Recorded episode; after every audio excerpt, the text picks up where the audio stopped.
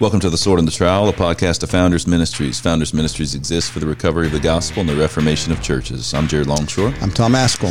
Thanks for listening to The Sword and the Trowel today. Uh, we are excited about the month of August. We are having a FAM promotion. We have uh, our DVDs, By What Standard, God's World, God's Rules. And if you join the FAM in the month of August, you get a free DVD. We're going to be sending these out. The FAM is our Founders Alliance membership. People can support us at three different levels. Is it all three levels? You can come at any level and get the any level. Any you level. You don't have to come into like a sword level. You can come into a trowel or a shield or a sword. But if you, if you do double sword, we'll send you two. if you do double sword, you get two DVDs most of the time. You know, uh, I was having a conversation this morning with a, a brother and just was reminded uh, the things that God has enabled us to do uh, through Founders. We, we've provided a ton of resources over the last few years, and well, for almost 30 years we've been doing over 30 years we've been doing it.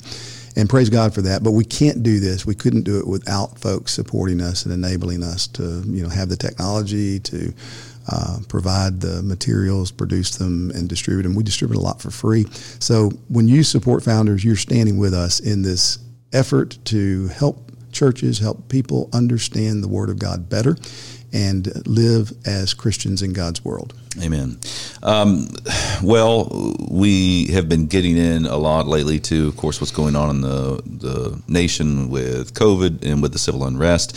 And uh, as we're assessing what is happening, we continue to be thrust back to doctrinal underpinnings. Why are people acting the way that they are, and what's really going on here? Like what's happening? And so, this is an exciting time to think about these things. It seems like every day we have more that we're discussing and more doctrines that are appearing that are important. That it seems many evangelicals um, are are not solid on, and therefore are responding to certain events in certain ways. And so we wanted to press in on uh, a few different doctrines today, but really around the idea of being embodied souls. We are embodied souls, meaning when God created us, He created us soul and body. And to downplay the body is a bad thing. To downplay creation uh, is a bad thing. Physical things are not bad things. Physical things are good. God created them good. We live in a fallen world, but they're good. And there's a danger for Christians to think, well, um, what really matters is my soul, and so the um, the physical uh, nature of my very existence is something that could kind of go by the wayside, and then in interactions and could go by the wayside. So, kind of doctrine of creation, uh, doctrine of vocation in the world, the physical world, the the body. We want to press in on that today, and then try to apply it to uh, really a lot of what's going on with churches not gathering and sanctions from governing authorities that you're not allowed to assemble or to go to work. Yeah, so uh, Richard Weaver's book, Ideas Have Consequences, in the middle of the last century, uh, we are seeing consequences of ideas. We're seeing where some of these doctrines that uh, would probably be recognized if a theological test were given to Christians, they'd probably do pretty well on answering the questions about them. But these doctrines are not being held well. They're not being uh, used in our thinking about the world very well because we've been able to see how Christians have been moved in bad directions that had they held these doctrines rightly, they would have resisted or they wouldn't have gone that way in, as quickly, readily, or easily as they have been. So, I mean, the doctrine of creation is Mm-hmm. what you said. God created the heavens and the earth. He created all the things that exist, and he called it good. Yeah. it's very good. And, and, and I'm not saying that there are people that would categorically check off this box. They might, but you know, doctrines shift, and we downplay certain things, and we end up losing certain things. And I, I, I think there's a lot of people that would say something like, "Jesus reigns over the spiritual world, but not over this physical world." Mm-hmm.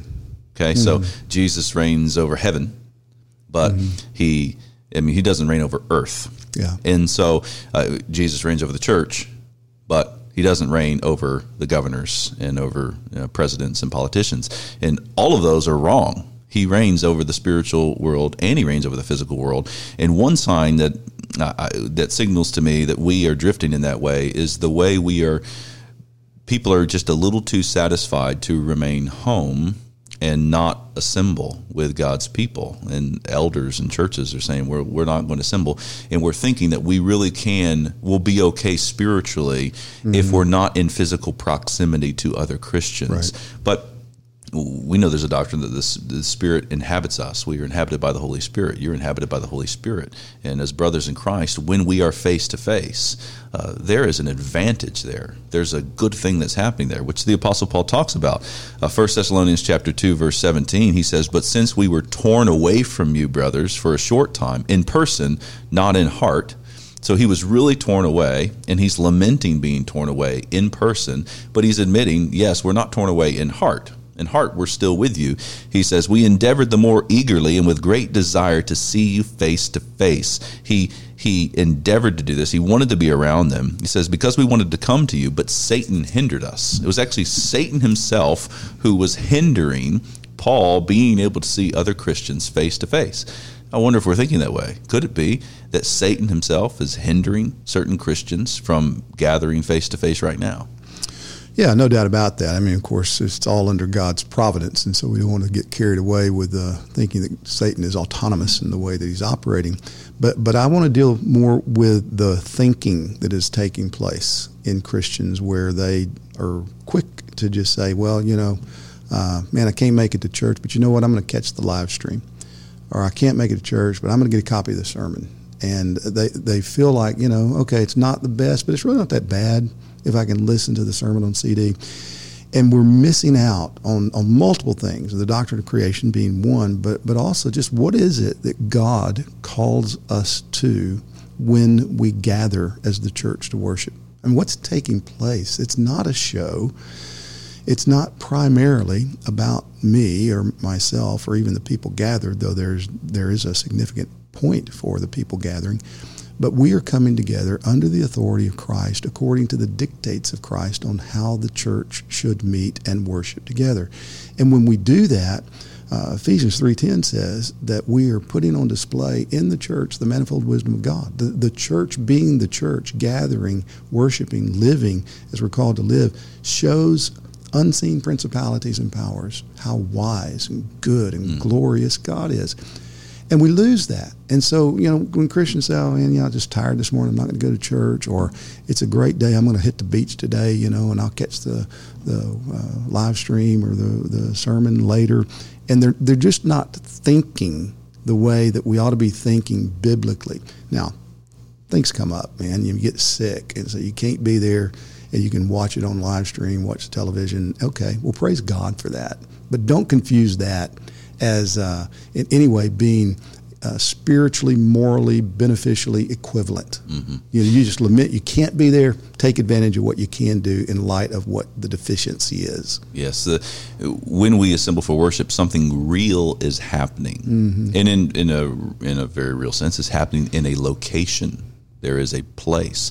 Um, the presence of Christ is there with us. Now, Jesus is omnipresent, God is mm-hmm. omnipresent, mm-hmm. and yet when we assemble, He is with us in a special way. And it says the angels gather with us, they'll worship as well. So mm-hmm. to be there is to experience something.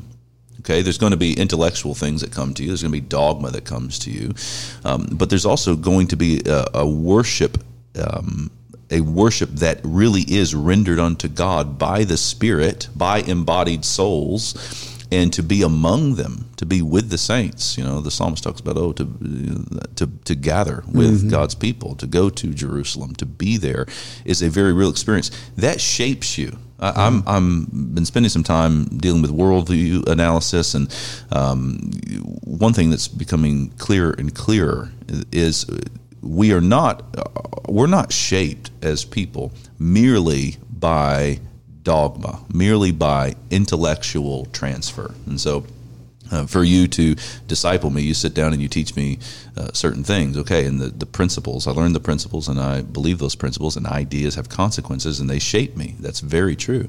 But I'm also shaped by experiences, I'm, shaped by liturgy or what I go through in my very life. And so to, to wake your kids up and say, "Hey, we're going to go to the house of the Lord today," and to drive them to the assembly on the Lord's Day. And they do this every single Lord's Day, every week. This is what we do. We gather with God's people, and then we spend that day in a particular kind of way. That very experience, that practice, is going to shape them. So we're shaped by doing. And when these limitations have come upon us, uh, that's a significant change in our discipleship in the way that we're going to be formed if we're no longer doing the same things that we were doing. So I've seen this even in practical ways with people that are that are very very nervous and if they've been able to kind of get out of the house and go grocery shopping or get out of the house and go to a park or get out of the house sometimes I can't do that these days but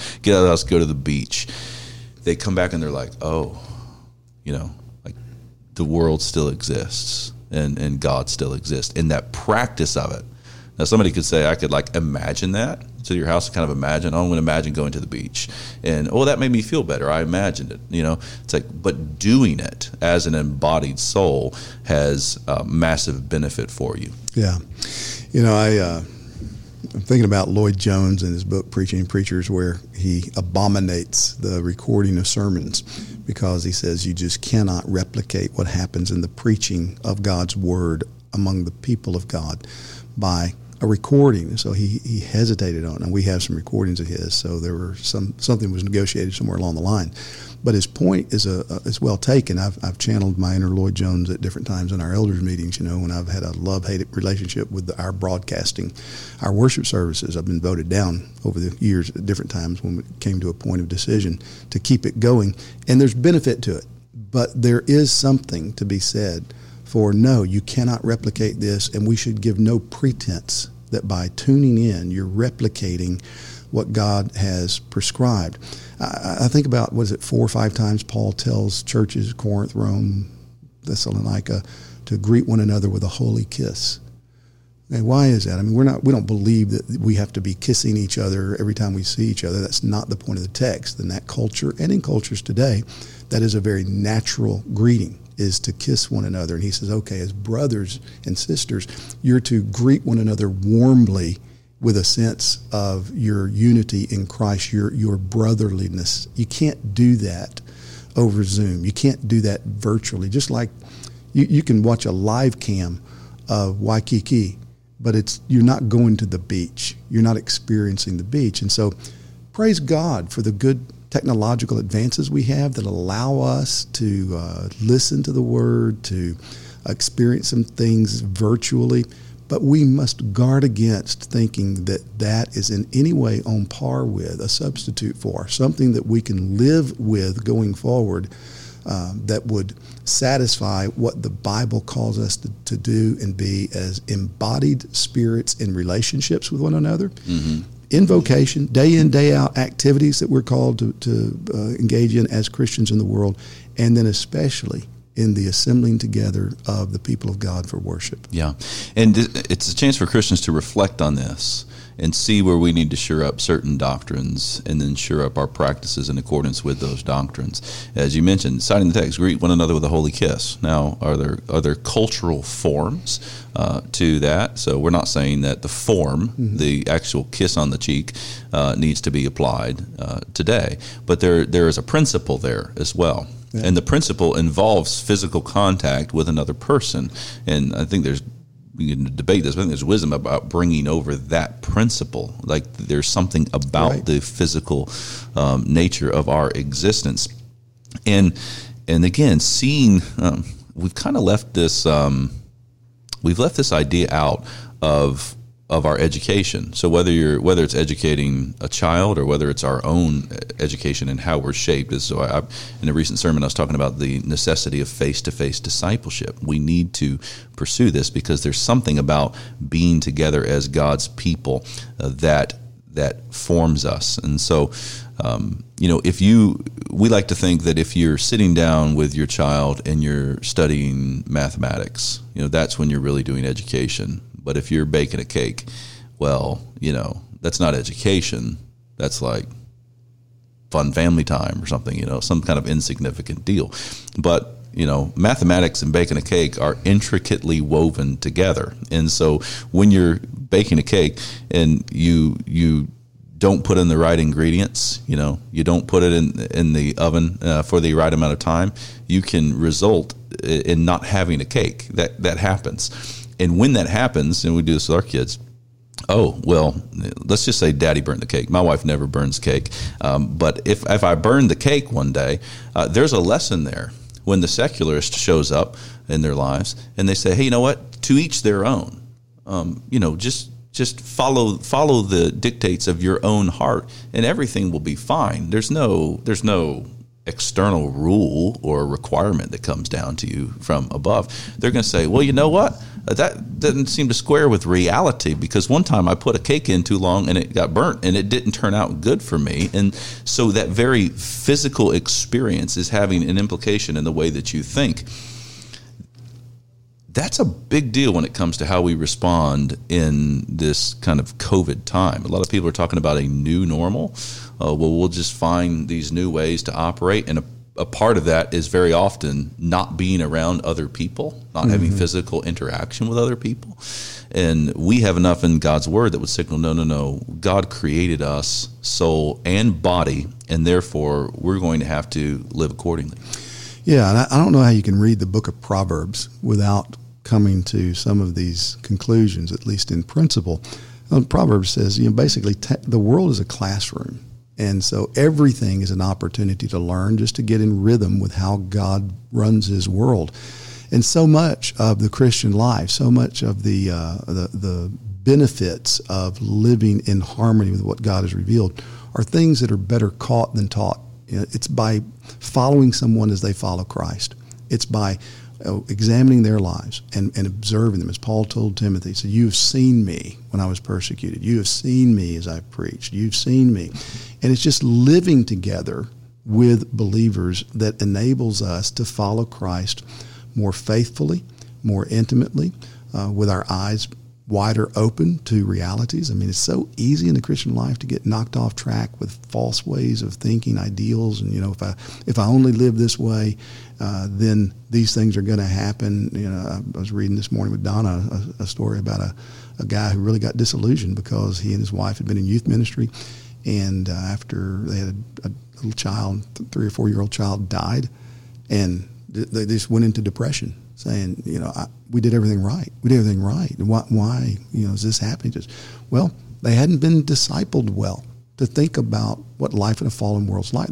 If they'd been around some suffering Christians who understood God's grace being sufficient in the midst of trials and suffering, they would have been better equipped to handle their own suffering. And I'm sure, you know, they were in ministry and reading the Bible, teaching the Bible, but it was something was deficient in their discipleship, and it could have been addressed by embodied relationships with those who understood. It's really interesting how you worded that. I've been um, I've been working through this recently of the the difference between idea and practice. And ideas aren't bad, you know. The idea of um, Plato's forms, and this is this is how this is what a thing is. But then in the real world, it gets it gets messy and it kind of gets nasty. So you, you have your you have your plan. Think about this. You have your plan every every day. You know, you kind of think about how you're going to spend your time. It'd be fascinating to just reflect on it at the end of the day. Mm-hmm. It's like, well, I was supposed to do this for an hour. I quit. You know, and then this this blew up, right? Yeah. And it's just that's a daily reminder that we're not God. Right. It's like we're not God. I, I planned how I was going to do it. It looked really good in my mind, but then when I but I'm an embodied soul. I'm not just a soul. So when I when I went to do it, something happened. You know, this this happened, and then I had to learn and adapt and react and get help and pray and whatever it was I had to experience in order to get through that day. One of my concerns is that it generally, if you look at uh, COVID, and then you look at the trouble that's going on in the streets and uh, different kind of um, quarantine orders that are happening, and the way people are are have been far less active in the physical world. Mm-hmm and far more active, probably on some kind of device that's bringing them a lot of ideas, a lot of ideas, and very little practice. As you can start to buy into these notions, well, I can control this thing, you know, I, I, can control the virus. Matter of fact, as long as I stay here and I do these kind of activities, then I definitely won't get it. It's like that's not even true. That virus could come on you anywhere you want, anywhere it wants to, and and um, and you know, God God controls all of that. I reminds me. I, I think I saw a terrible tweet that I I remember it said. I think it had like a a protest, and then it had like a Christian worship service, and it said something about you know just remember this. You know, the virus doesn't care. You know? and I thought that is the the most secular thing I've ever heard. Right? Like that's the way we. No, no, no, no. There's a God of the virus. you know? know, and so at any rate, this this um, the need to go out and and work and do and labor and live and meet face to face and there's a high premium on doing so. And a lot of things uh, we're going to be shaped in huge ways if we do so. And we're going to be shaped in in unhealthy ways if we don't. Yeah I mean, again it comes right back to what has god called us to be and do in the world he's created us in this world not in another world in a real world not a real world not a virtual world and so we are to live in this real world with the real god understanding i mean we're not disembodied spirits, but we have a soul that will never die. And Jesus made it crystal clear we're not to fear people who can kill our bodies. We are to feel, fear him who can kill both body and soul, can mm. cast the soul into hell. So, is my soul more valuable than my body? Absolutely, it is. Does that mean my body is indifferent and unimportant? Not at all. He created us body and soul. We're going to live forever with Him, body and soul. We will have resurrected bodies. We're not going to be disembodied spirits in heaven, in the new heavens and new earth. But what that enables me to do is to, to live without the crippling fear that can come from people who oppose us so that we cave into man fearing, or the crippling fear that can come from the unknown are the real threats that exist. I mean, there, there's a threat to getting out of bed every day. There's a threat to walking down the sidewalk. There's certainly a threat to getting behind a, a wheel of a car. And anything we do has a certain level of unknown that can be quantified as danger. But knowing God and knowing how He's made us and knowing what this world is and isn't can set us free to not retreat into trying to live a protected life and think that we can have experiences virtually that will satisfy the way God's made us to live, but will also give us the ability to go out and live recognizing, okay, I may not come back today. Mm-hmm. You know, I, I, may die today, but I have Christ. And, and man, what Paul said, what I desire in my own life, to live is Christ, to die is gain. If Christians, if we can get that, then we're not going to quit living we're not going to retreat. We're going to say, no, we'll live. We'll go and live the way God's called us to live. And if it results in our death, it'll be gain for us. And God will take care of those we leave behind. And we, we can be set free from the kind of, of crippling, intimidating uh, opposition that comes against us, where people try to move us and try to convince us, oh, no, you must do this. Really?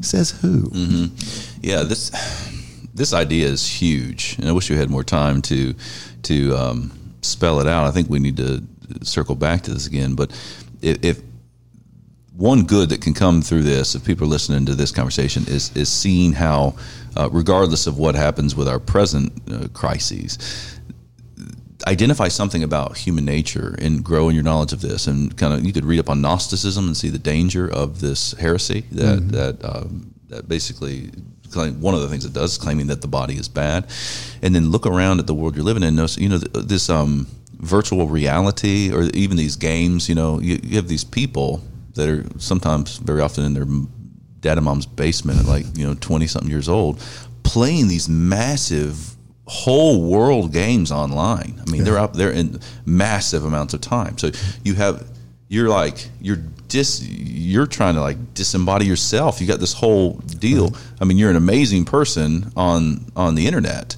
but what are you actually in your very physical existence? The pornography is related to this. I mean what do you do? Right. it's it's virtual. I mean it, it's real in the sense that it's absolute sin. But but think about what this is this is a very modern problem yeah. in the sense that it's it's not physical and, and real but virtual. Uh, the the apostle John in the New Testament who who warns that it's the person who denies that Jesus came in the flesh that is antichrist. Like you deny that Jesus came in the flesh, and that has been a heresy that is that has attacked the Christian church for a long time.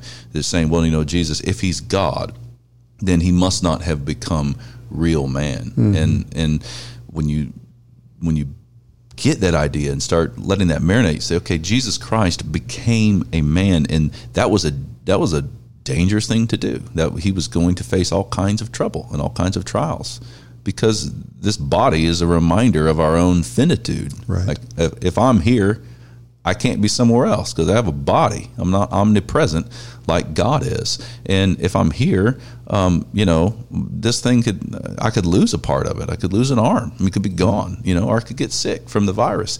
But Jesus Christ is the one who became man and he led the way and he faced death and he faced it valiantly and he laid down his life on the cross for us, for our salvation. And then he told us to follow him and said, okay, so here I am knowing that I can follow the Lord Jesus Christ, that suffering and death await me in this body, and yet resurrection awaits me in Christ as well. Mm-hmm. He's walked through that through death's door. He's risen again. We too will rise again. Spill it all the way out to the to the future glory of our bodies are going to uh, be raised up from the ground, reunited with our souls to live forever with God, body and soul. That's another. I mean, there's so much here because I remember growing up in Baptist church. Probably, I think your experience was the same. It was all about life in this world, and then there was heaven. Mm-hmm. And heaven was this ethereal place. It was it was spiritual, and it was you know, it was like a long worship service. I remember asking if there was going to be baseball in heaven when I was in Sunday school, and having watching my Sunday school person have to deal with that question.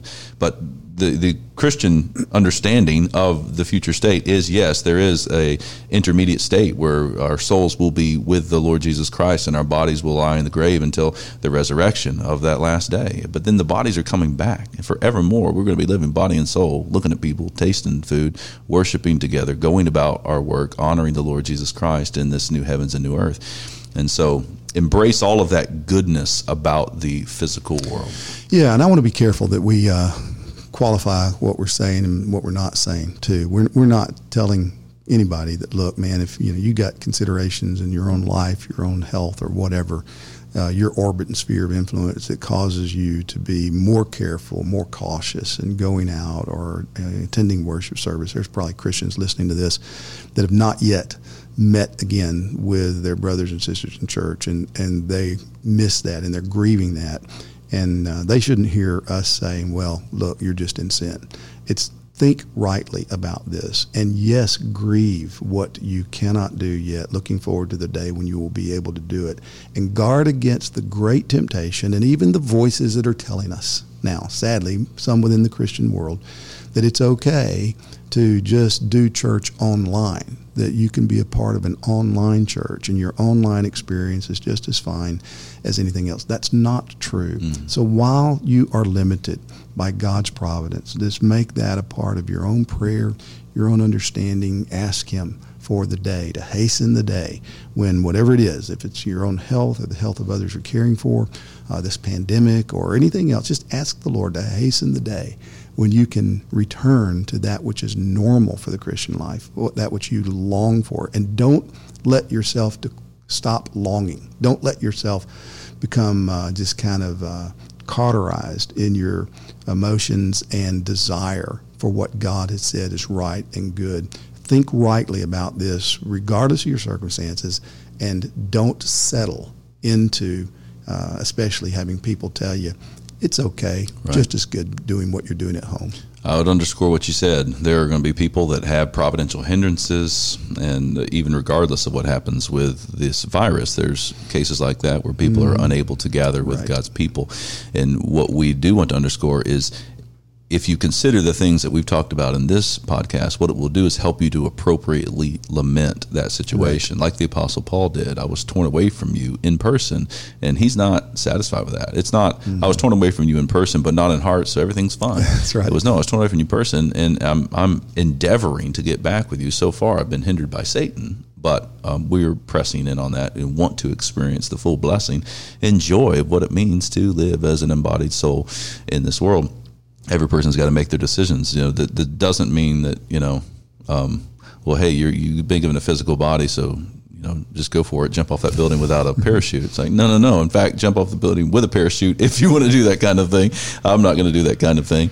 Um, but thinking about the very physical world that God has made and then the bodies that He has given us and knowing, knowing that the we are going to face death one way or another, but we need to rejoice in that very physical fellowship that we have right now and pursue it as we're able to.